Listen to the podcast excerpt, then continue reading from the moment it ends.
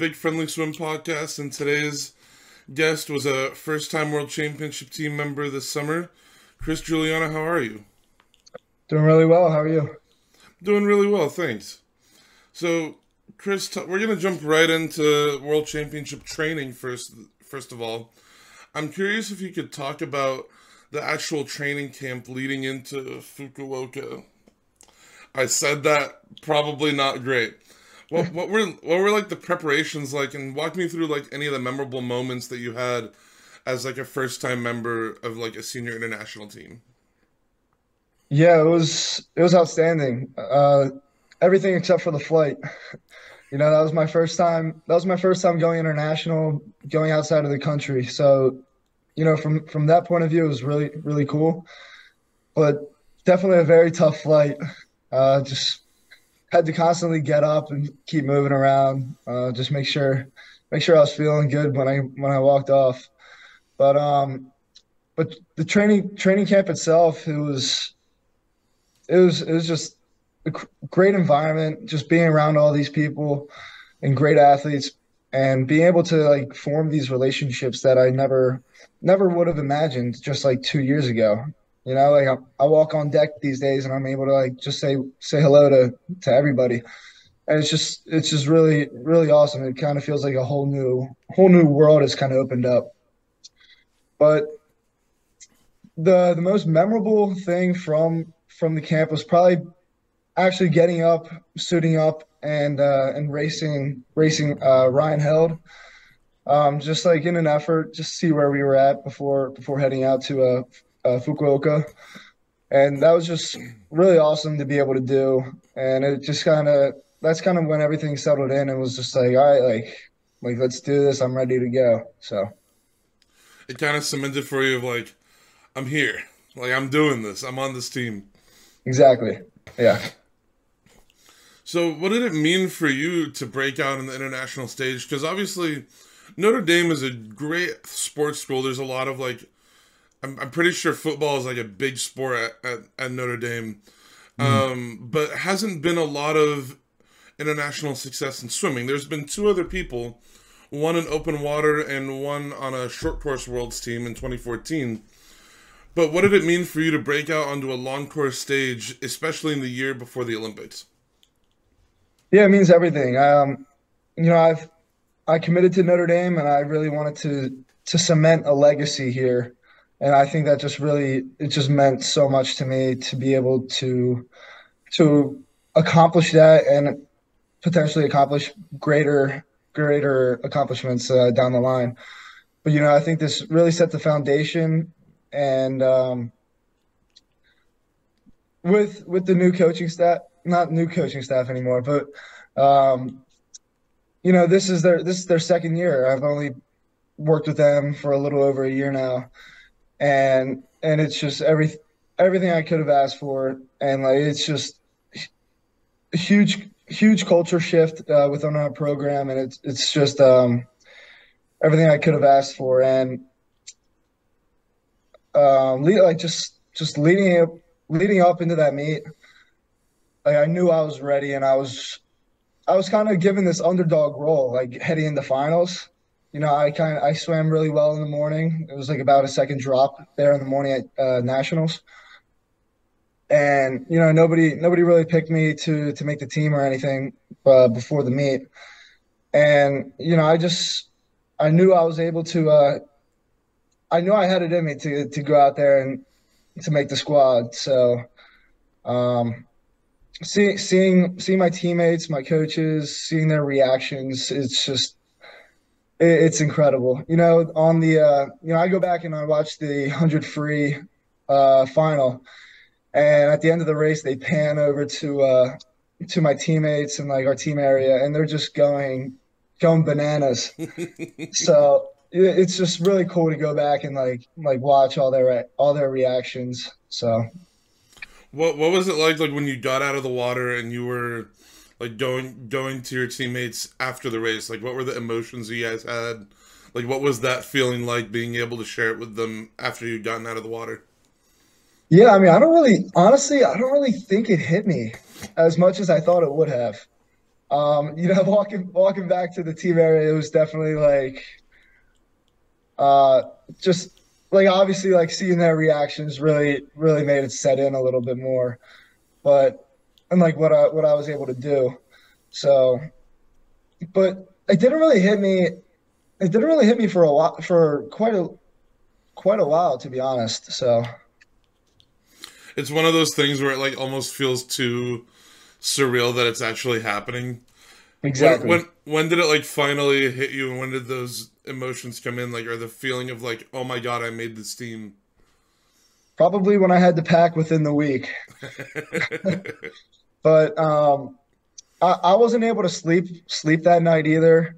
I was up. I had the 200 free the next morning, and and I just did not did not sleep well uh, heading into that. So it was just like all the adrenaline, you know, just kicking in. So did you, did you end up going a best time of the two free the next day from that adrenaline?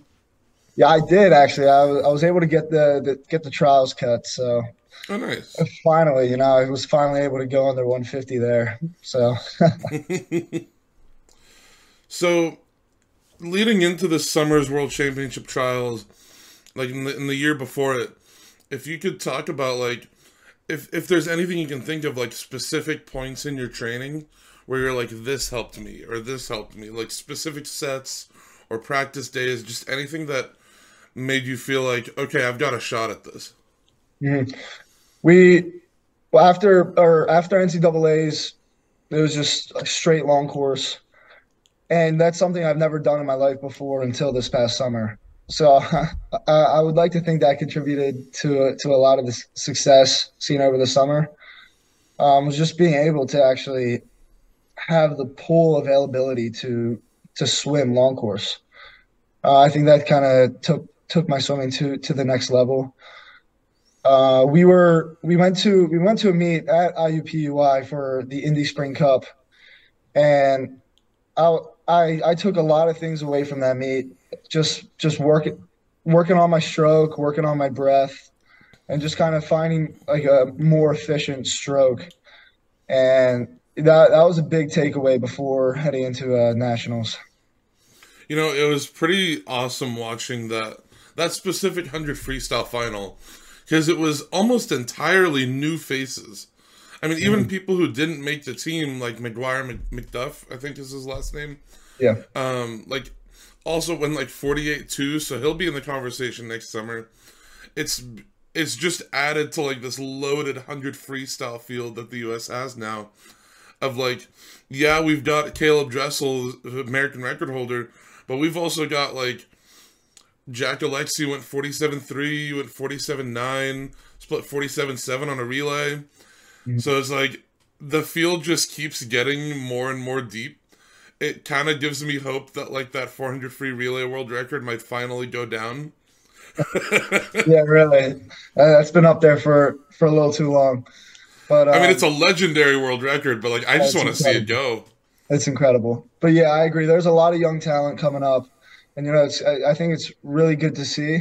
I think I think this past year there were a lot of question marks surrounding like surrounding this event on the American side, and you know, I think I think we're we're plugging in these plugging in these gaps, and I think we have a lot of guys elevating, uh, like just all throughout, like all throughout the age groups.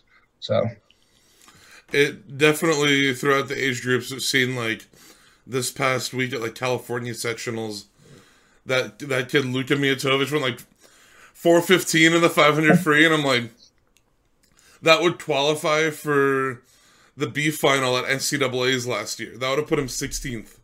Wow. It's crazy like how fast all these kids are getting. It's yeah, gonna be like a dogfight next summer. Yep. um so talk me through the actual week of world championships. Um like 400 free relay and your individual 100 free. What what went well and then, what do you think like there is to improve upon for hopefully a future international experience? Yeah, it was it was a pretty frustrating week, uh, just like racing wise. I don't. I feel like I didn't really prepare myself as much as I would have liked to. I just it didn't it just didn't feel like I was present. Like I wasn't like in the right state of mind before before my races. Um, you know, I was able I was able to get on the the finals relay there in the four by one, and I mean that was you know I was really happy with that decision, obviously, but um, just to be able to like have a second chance and give it another go in that relay, be able to have the experience to swim in the finals in a finals relay like that, um, I think is very critical. And I just think like I wasn't able to to get into like my my typical routine before before a race. So you know, I think I think as we move forward, I think there's some things there I could definitely improve on. And then heading into the to the individual, definitely did not perform as, as much as I would have liked to. Um, I missed semis, but I think I would have I would have really enjoyed having that experience there to to be able to try and manage a prelims, semis, and p- possibly a final swim. Um, I think that would have been would have been an awesome experience to uh, to really like set set like a foundation because I've never really done anything like that before.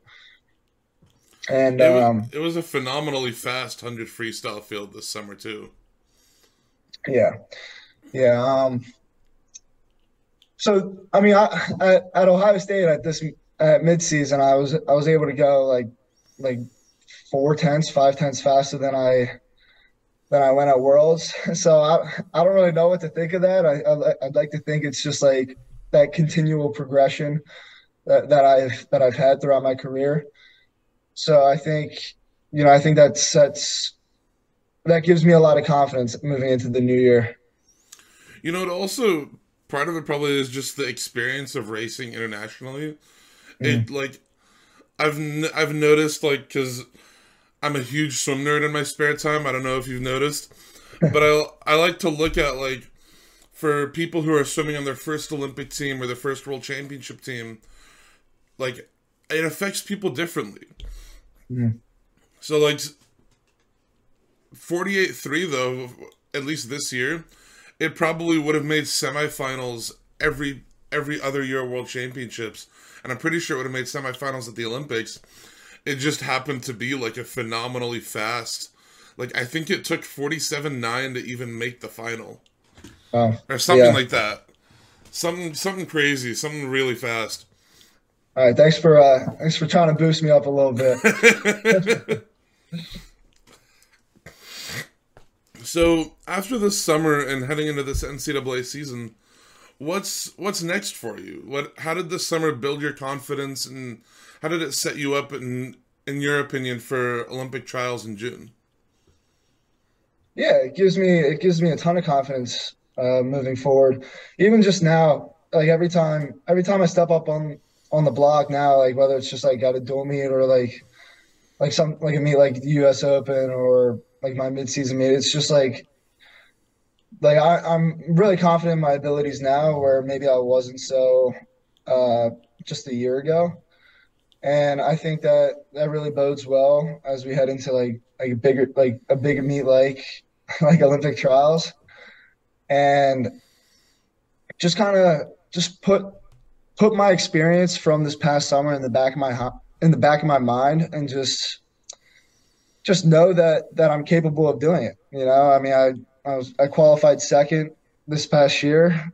Um, so I I think that gives me gives me a lot of confidence moving forward. And and like I mentioned, like like each year I've I've shown that I've been able to improve dramatically.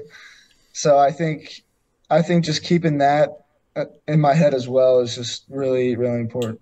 So I mean, you were also able to get your hand on the wall first and in a pretty dramatic fashion. I mean, you went 47-98 and I think like third place was 99, fourth place was 48-0, fifth place was like 48-08. Mm, so you got your hand on the wall, especially like up in lane 1, you weren't next to any of those guys. Right, but I, I I think that was also really really critical. You know, being able to come home and I was I breathed to that side, so I was able to see everyone coming home. I think that definitely that definitely pushed me a little more. People people underestimate those outside lanes and what you can do from them. I agree. I agree.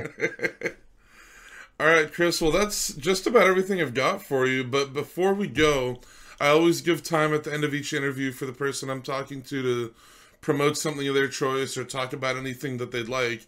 It's basically just you've you've got the you've got the floor. Feel free to say whatever you want. Oh boy. Um, I just want to I just want to thank you for having me. You know, this is definitely definitely a great opportunity to uh, to talk to you.